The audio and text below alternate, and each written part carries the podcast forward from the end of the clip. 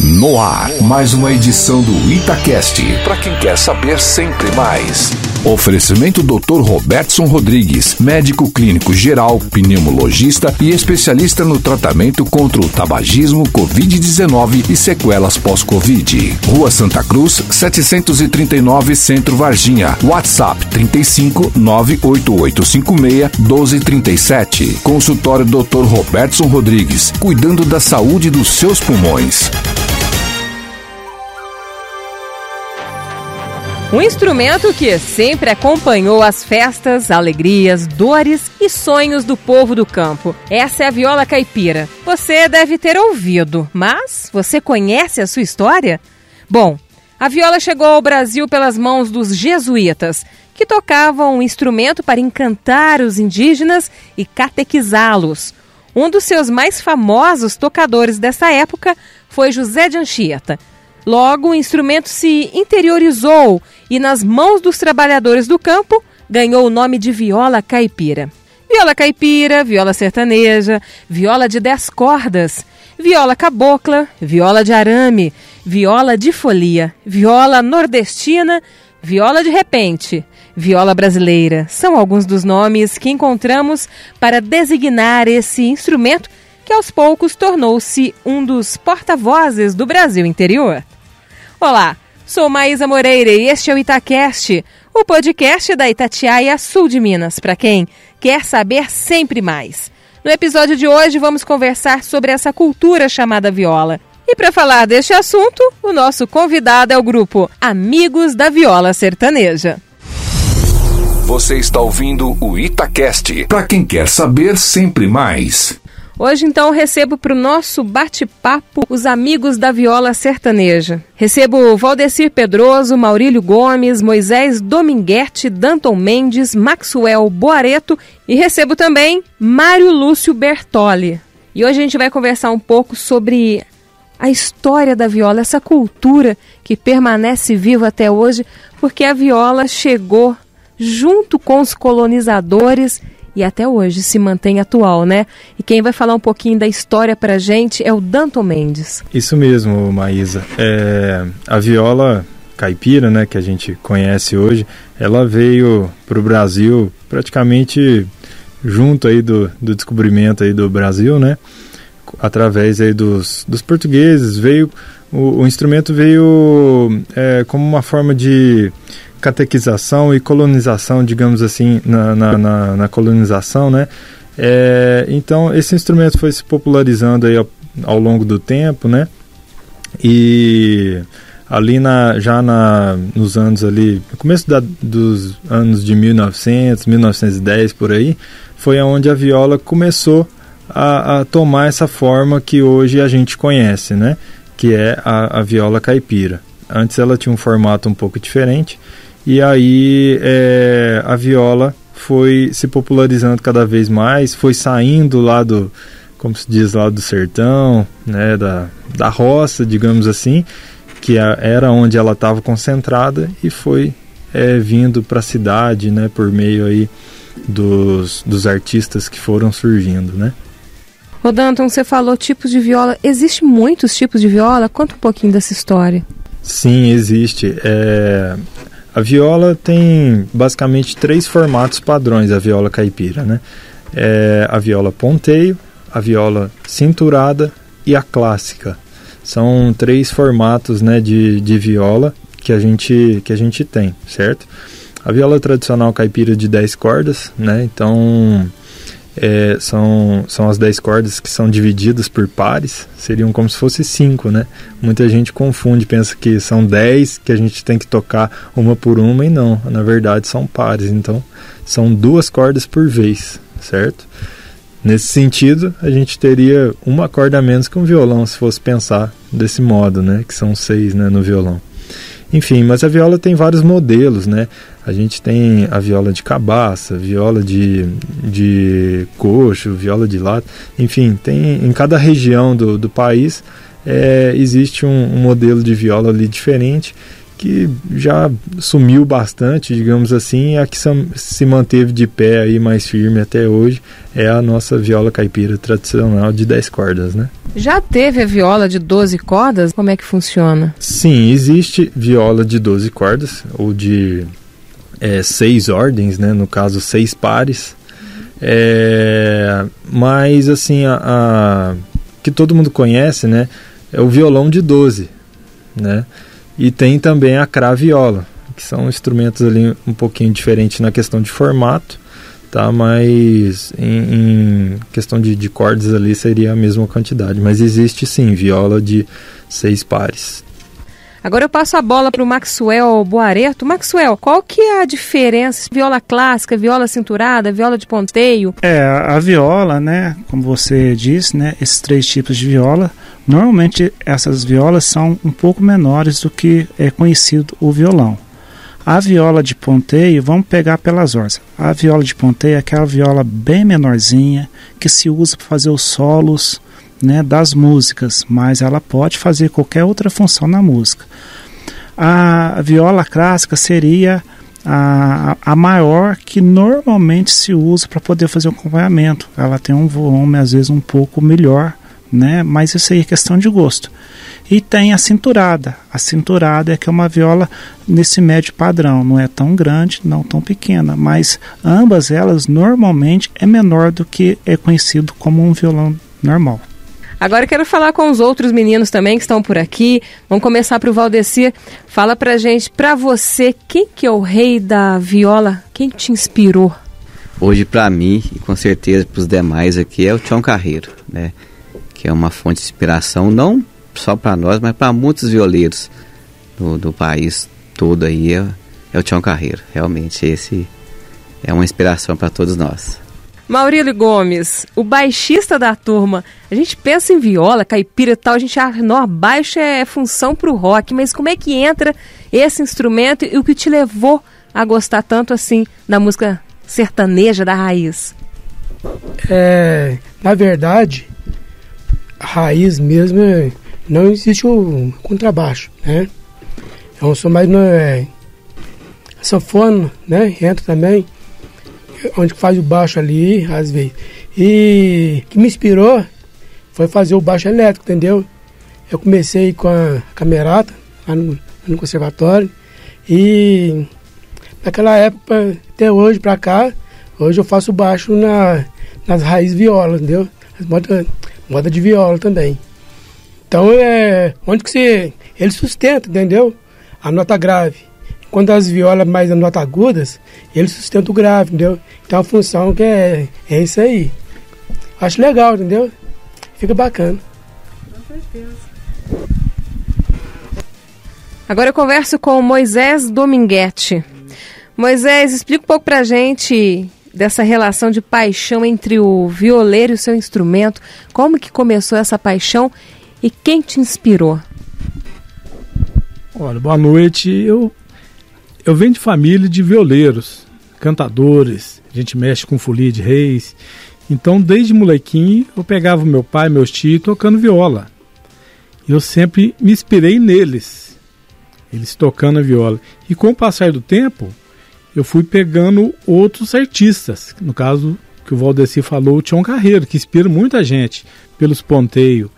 Mas eu já venho de família de violeiro. Então, essa paixão, essa ligação minha com a viola já vem no sangue.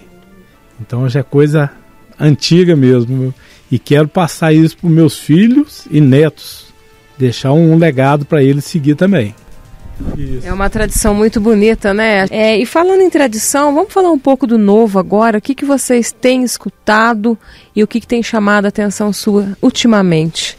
Falar agora com o Danton Mendes. Bom, falando de, é, vamos dizer assim, atualmente, né? É, o Almir Sater, né? Que é um das minhas maiores influências, né? Na verdade, e, ele lançou um, um álbum, né? Recentemente aí, um disco chamado Do Amanhã Nada Sei. Então é muito interessante, porque ele mistura várias, vários estilos, na verdade, musicais é, diferentes, em um, em um álbum só, né? Então você tem ali desde músicas com características é, celtas, né, até alguns, é, vamos, vamos colocar aí, pop rock. Ele dá uma misturada legal, sabe, jazz, blues, enfim, ele mistura bastante coisa e fica muito interessante. E eu acho que é isso que a viola precisa, sabe, essa revolucionada, né, é, ajuda o instrumento a se manter de pé, né, porque além, o sertanejo de raiz é muito simples, mas é, é, é isso que deixa ele bonito também, né, a simplicidade dele. E, mas a, a modernidade de hoje em dia, dos arranjos, dos, como se diz, das gravações, é, ajuda também nesse sentido a, a se tornar uma música mais, vamos dizer assim, que o público continue escutando por mais tempo, né? Porque a, o pessoal de hoje em dia tem procurado mais isso, né? Novidade, né? Então acho que isso aí ajuda a música sertaneja como um todo e o instrumento, né, a viola caipira. Ô Danton, a gente está misturando aqui a viola sertaneja, a viola caipira, né, com a história um pouco de vocês também, dessa formação, e é esse, que, esse bate-papo que a gente quer, né, e eu quero falar um pouquinho mais agora sobre a viola. Vamos voltar lá para a história. Qual que foi a primeira moda de viola que se tem notícia? Ó, oh, Maísa, a primeira moda de viola, né, é, pelo que, que eu já estudei, né, e que a gente sabe, É, existe, existiu, né, uma, uma pessoa chamada Cornélio Pires, é, onde ele ficou até conhecido, digamos assim, como o criador praticamente aí do estilo do sertanejo raiz, é, isso na década lá de, de vinte, né, é, a primeira moda de viola gravada, né, que se tem notícia foi de mil novecentos e vinte e nove, né, com a primeira dupla ali que, que surgiu, enfim, as primeiras, né, é, nisso veio ali Mandi Sorocabinha, que foi uma das primeiras duplas, né, é, depois Raul Torres, Raul Torres e Florencio, é, aí já um pouco mais adiante veio ali Zé Carreiro Carreirinho, Tunico Tinoco, e daí em diante, aí surgiu, né, o grande mestre Tião Carreiro, juntamente com o Pardinho, né, que foi um parceiro aí para ele e tanto, né, e enfim, e aí a música sertaneja raiz foi tomando forma de verdade, né, é, com arranjos mais bem elaborados. A viola já é um, foi um instrumento totalmente é, revolucionado. A viola antes de Tião Carreiro era uma, a viola depois de Tião Carreiro é outra. Isso aí a gente não tem dúvidas, porque o começo mesmo lá da, das modas era mais ponteada, era algo ali já contando alguma história, né? É, sempre baseado em fatos reais, praticamente todas as modas ali eram baseadas, né, em fatos reais. Enfim, então eram arranjos mais simples. A viola também era um instrumento, né, antes de, de Tião Carreiro, por exemplo, lá no, no início dessas duplas, era uma viola um pouquinho diferente de como a gente conhece hoje. A gente chamava de, o pessoal chamava de viola meia regra, né? A escala dela era um pouco reduzida, então você tinha menos recursos, né? E depois, aí que criou essa viola que, que a gente conhece hoje, né? É, aí a viola caipira, e, e onde a escala já é um pouco maior, dá para fazer mais, mais arranjos. E Tião Carreiro, acho que foi um dos precursores disso, né, na questão de arranjo, onde ele desenvolveu ali o pagode, né, de viola, e mudou completamente a, a história da viola daí para frente. Isso na década ali por volta de final dos anos cinquenta, começo dos anos sessenta. Passa a palavra agora para o Moisés Dominguete. Então, completando aquilo que o Danton falou, a viola, quando foi levado para o estúdio para fazer a primeira gravação, ninguém acreditava, né, que seria um sucesso, porque antigamente seria a sanfona e o violão. A viola era um instrumento roceiro, do pessoal caipira, da roça mesmo. E quando ela veio para o estúdio e gravou, foi que arrebentou, e todo mundo começou a explorar a viola sertaneja, que está nesse rumo que nós estamos hoje, graças a Deus. E é tão difícil assim aprender esse instrumento? Conta um pouco pra gente da sua, porque você já veio de uma família de músicos, né? mas você acha que é muito difícil aprender esse instrumento? Olha, eu vou te falar, não é fácil. Tem que ter muita dedicação, dedicar muito, mas muito mesmo, ser persistente e sempre procurar estar inovando. Porque, que nem meu parceiro falou, é um instrumento, ele é voltado hoje para vários estilos. Hoje você consegue, numa viola, você tocar vários estilos de música. Qualquer coisa que você quiser tocar, você consegue. Mas tem que estar sempre inovando, procurando, estudando, aperfeiçoando. Mas não é fácil, mas é possível sim. Quem quiser tocar, pode ir que dá certo. Então, quando eu, eu consegui chegar em casa, pegar a viola, que eu não sabia afinação, não sabia nada. Pegava uma viola, é um instrumento comum. Achava muito bonito, admirava, mas não tinha um domínio. O dia que eu comecei, que eu consegui tocar a primeira música, aquilo eu não dormi. Aquilo lá para mim foi uma sensação, foi muito emocionante. Então, naquele momento eu peguei o amor pela viola. E dali eu fui explorando mais músicas, entendendo? Mais música, músicas, e tentando cada vez mais. E hoje eu não largo da viola, é a minha paixão. Voltando aqui para o nosso amigo Maxwell, o que, que você falou? Ela é sistemática? Como é que funciona? Ah, eu, eu brinco, né, que às vezes a viola ela, ela é rústica e sistemática, né? Ela é uma viola simples, mas ao mesmo tempo muito complexa. Onde você, ou você domina ela, ou ela te domina. Porque qualquer erro é fatal, todo mundo percebe. Então a gente tem que dominar muito bem ela para poder conseguir fazer aquela apresentação de uma música muito bem feita. É, pegando esse gancho, aproveitando até a fala aqui do, do Maxwell e do Moisés, né? Eu, hoje eu também dou aula de, de viola, né?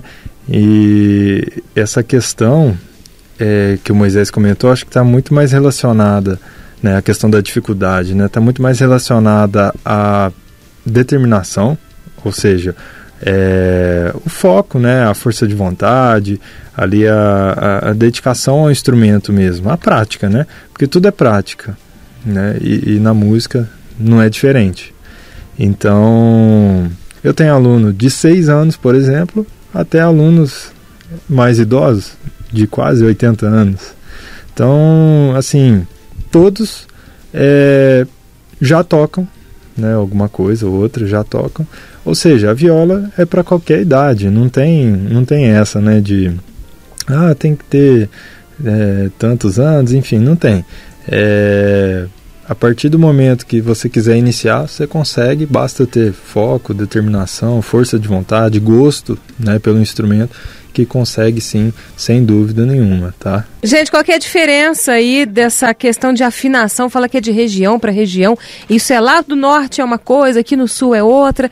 Como é que é essa questão de afinação? Bom, é mais ou menos isso. É... Cada região geralmente tem uma, uma afinação ali de viola é, que eu chamo assim padrão, né? Por exemplo, aqui no sudeste, né? É a cebolão, em mi, em ré e ré sustenido, né, que a gente é, costuma dizer aí. É, já ali para o lado do Mato Grosso, é, enfim, para aquela região ali, é, já é mais puxado ali para Rio Abaixo, né, o próprio Almir Sater, né, utiliza bastante a Rio que, Abaixo. O que, que é esse Rio Abaixo? Explica aí para gente, porque quem não é do ramo fica meio perdido. Bom, a afinação Rio Abaixo, assim, explicando bem brevemente, É, nada mais é do que a viola afinada em, em sol maior, né, que é o acorde ali de sol maior, tá? Que gera uma sonoridade bem, bem bacana, bem característica mesmo, que nas próprias músicas do Almir Sater a gente consegue identificar facilmente, tá? Uma afinação muito bonita, por sinal. É, enfim, aí no sul já tem uma, um outro tipo de, de afinação é, que o pessoal gosta mais, interior de São Paulo. Então, cada região, isso veio, acredito eu, por tradição, né? Que é o caso aqui, até que o, o Maxwell pode até falar melhor, mas acredito que seja mais por tradição, entendeu? Qual que é, por que que aqui nessa região é a, o cebolão? Explica um pouco pra gente dessa história. Tem algumas histórias, né, que a gente ouve, né, do... eu participei de um workshop de um historiador que veio algumas coisas interessantes. Por exemplo, o ritmo de cururu. Da, da onde que vem isso, né? Onde surgiu? Aí ele explicou que lá atrás surgiu do sapo, o sapo cururu, que ele fazia o, o som e dava a pausa, dava o som e fazia a pausa. Com isso eles jogaram esse som para viola. Já na nossa região aqui do Micebolão, tem a história que diz que quando a viola está afinada em, em Micebolão, é um som mais alegre, né? Mas ao mesmo tempo causa uma tristeza naquelas pessoas que ouvem a música e o violeiro vai embora. Era o que acontecia nas comitivas antigamente, que os boiadeiros passavam pelas currutelas, tocavam as músicas, faziam a parada, e quando ia embora, as moças, né, começavam a chorar, de, ao mesmo tempo, de alegria de ter vivido momentos bons, mas a tristeza do violeiro ter ido embora. Bom que vocês são todos aqui de Varginha, né, gente? Ninguém vai embora. Só nosso baixista que mora aqui perto, né, mas sempre está aqui com a gente. Quem pode falar um pouquinho pra gente da história que uniu vocês aí como os amigos da viola sertaneja? Passar a bola então pro Moisés. Isso. É, nós somos, esse nome amigos, né? Porque a gente já vem de há tempo junto. Só que a gente tinha outro formato, em outra, outra banda. E um dia nós começamos a fazer um trabalho beneficente para a igreja, tocar em quermesse, e surgiu Amigos da Viola. E dali nós vimos nosso potencial. Começamos a tocar em várias localidades e vimos uma capacidade que a gente podia levar alegria para outros lugares também, profissionalmente. E aí resolvemos montar o Amigos da Viola Sertaneja. E até então seria o quatro viola. Aí nós colocamos um contrabaixo, certo? E uma bateria. E o Maxwell pegou o violão, ele toca viola também e violão, e ele ajuda no violão. Então foi aí que criou esse grupo que nós estamos trilhando até hoje, né? Quanto tempo de formação o grupo? Nós estamos chegando com Amigos da Viola Sertaneja em dois anos. Mas nós somos amigos mesmo desde dois mil e quatorze, nós conhecemos. Então esse nome Amigos, porque já tem bastante tempo, né? Mas esse grupo, dois anos. E graças a Deus estamos fazendo sucesso já. E para falar em sucesso, então, esse podcast está bem, bem diferente, bem gostoso. Vamos finalizar, então, com uma música de vocês? A gente vai fazer aqui um trechinho é, de uma música é, instrumental, uma pequena palhinha, é, chamada Luzeiro, do Almir Sater, para a gente mostrar um pouquinho do som da viola. E, em sequência, a gente já puxa ali um pagode do Tião Carreiro, que foi aquela música que revolucionou a viola aí. É, inclusive foi o primeiro pagode de viola gravado, tá?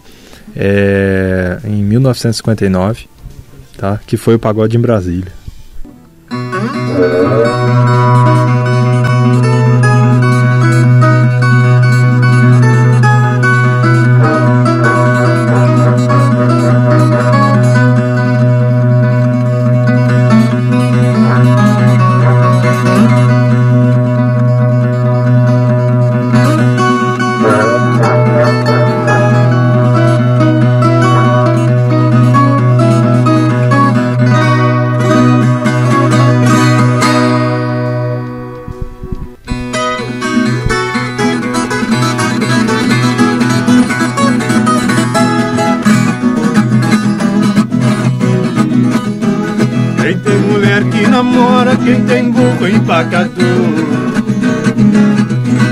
Quem tem a roça no mato me chama que jeito eu dou.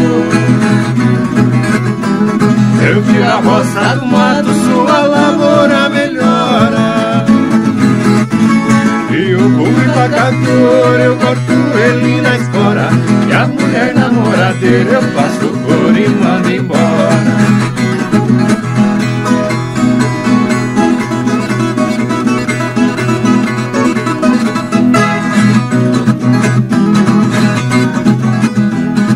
Prisioneiro inocente no fundo de uma prisão. Tem muita só tem crequeira e tem violeiro e brulhão. Meus prisioneiros inocentes eu arranjo advogado. E a sogra encrenqueira eu dou de laço dobrado. E os violeiros em brulhão com meus versos são quebrados.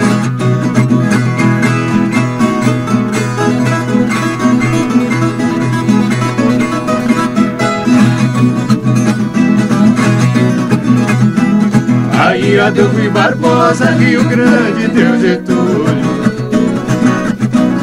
Em Minas do Juscelino, de São Paulo eu me orgulho. Baiano não nasce burro, gaúchão é das coxilhas.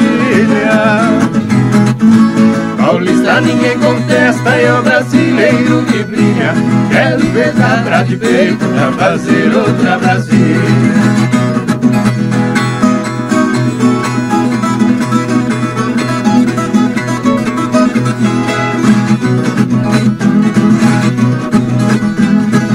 Estado de Goiás, meu pagode está mandando.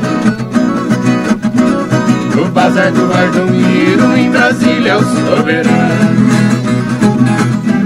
No repique da viola, balanceia o chão goiano. Vou fazer a retirada, despedidos paulistanos. Adeus que eu já vou embora, de Goiás tá me chamando. Hehehe! Modão bom, hein? Isso é bom demais.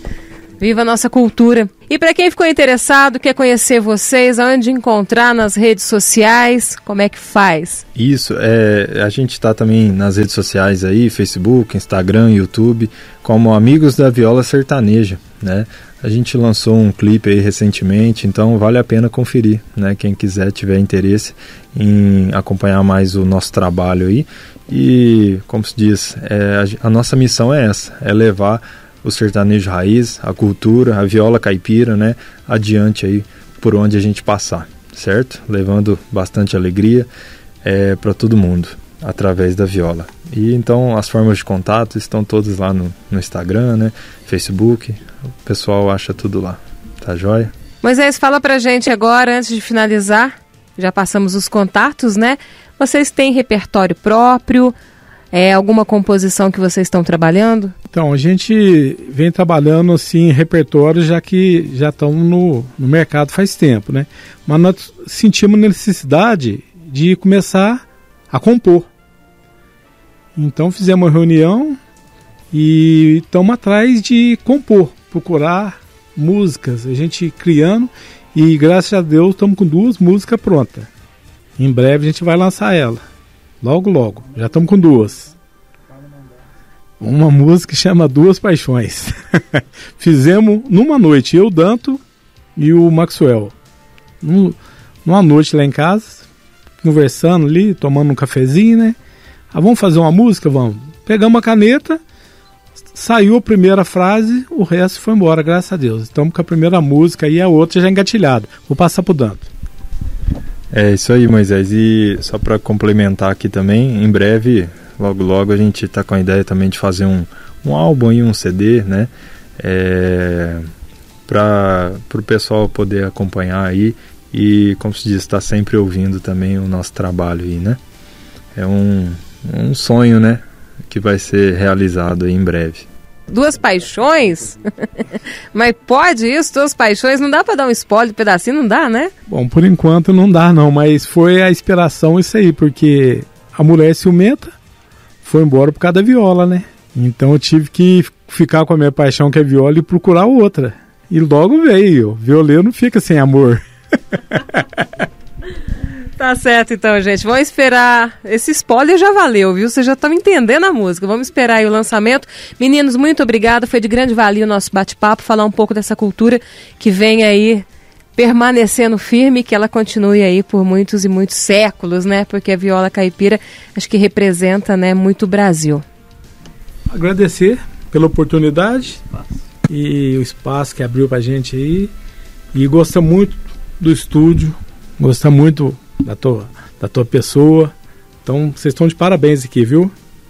É, agradecer aí a, a você, né, Maísa, é, a Rádio Itatiaia aí, a todos vocês aí pela oportunidade, né? Agradecer a, ao pessoal aqui, Valdecir, Maurílio, Moisés, Maxwell, tem o Marinho também que está com a gente, né? E é isso aí, a gente só tem a agradecer, né? E o projeto tá, tá indo para frente aí, graças a Deus, né? Muito obrigado a todos. Chegamos ao fim de mais um episódio do Itacast, o podcast da Itatiaia Sul de Minas, para quem quer saber sempre mais. E você acompanhou a entrevista com o grupo Amigos da Viola Sertaneja. Hoje abordamos a cultura da viola e toda a sua história. Esse instrumento que, aos poucos, tornou-se um dos porta-vozes do Brasil interior. Sou Maísa Moreira e te encontro no próximo Itacast. Itacast, para quem quer saber sempre mais. Oferecimento doutor Robertson Rodrigues, médico clínico geral, pneumologista e especialista no tratamento contra o tabagismo, covid dezenove e sequelas pós-Covid. Rua Santa Cruz, setecentos e trinta e nove, Centro, Varginha. WhatsApp trinta e cinco, nove oito oito cinco seis, um dois três sete. Consultório doutor Robertson Rodrigues, cuidando da saúde dos seus pulmões.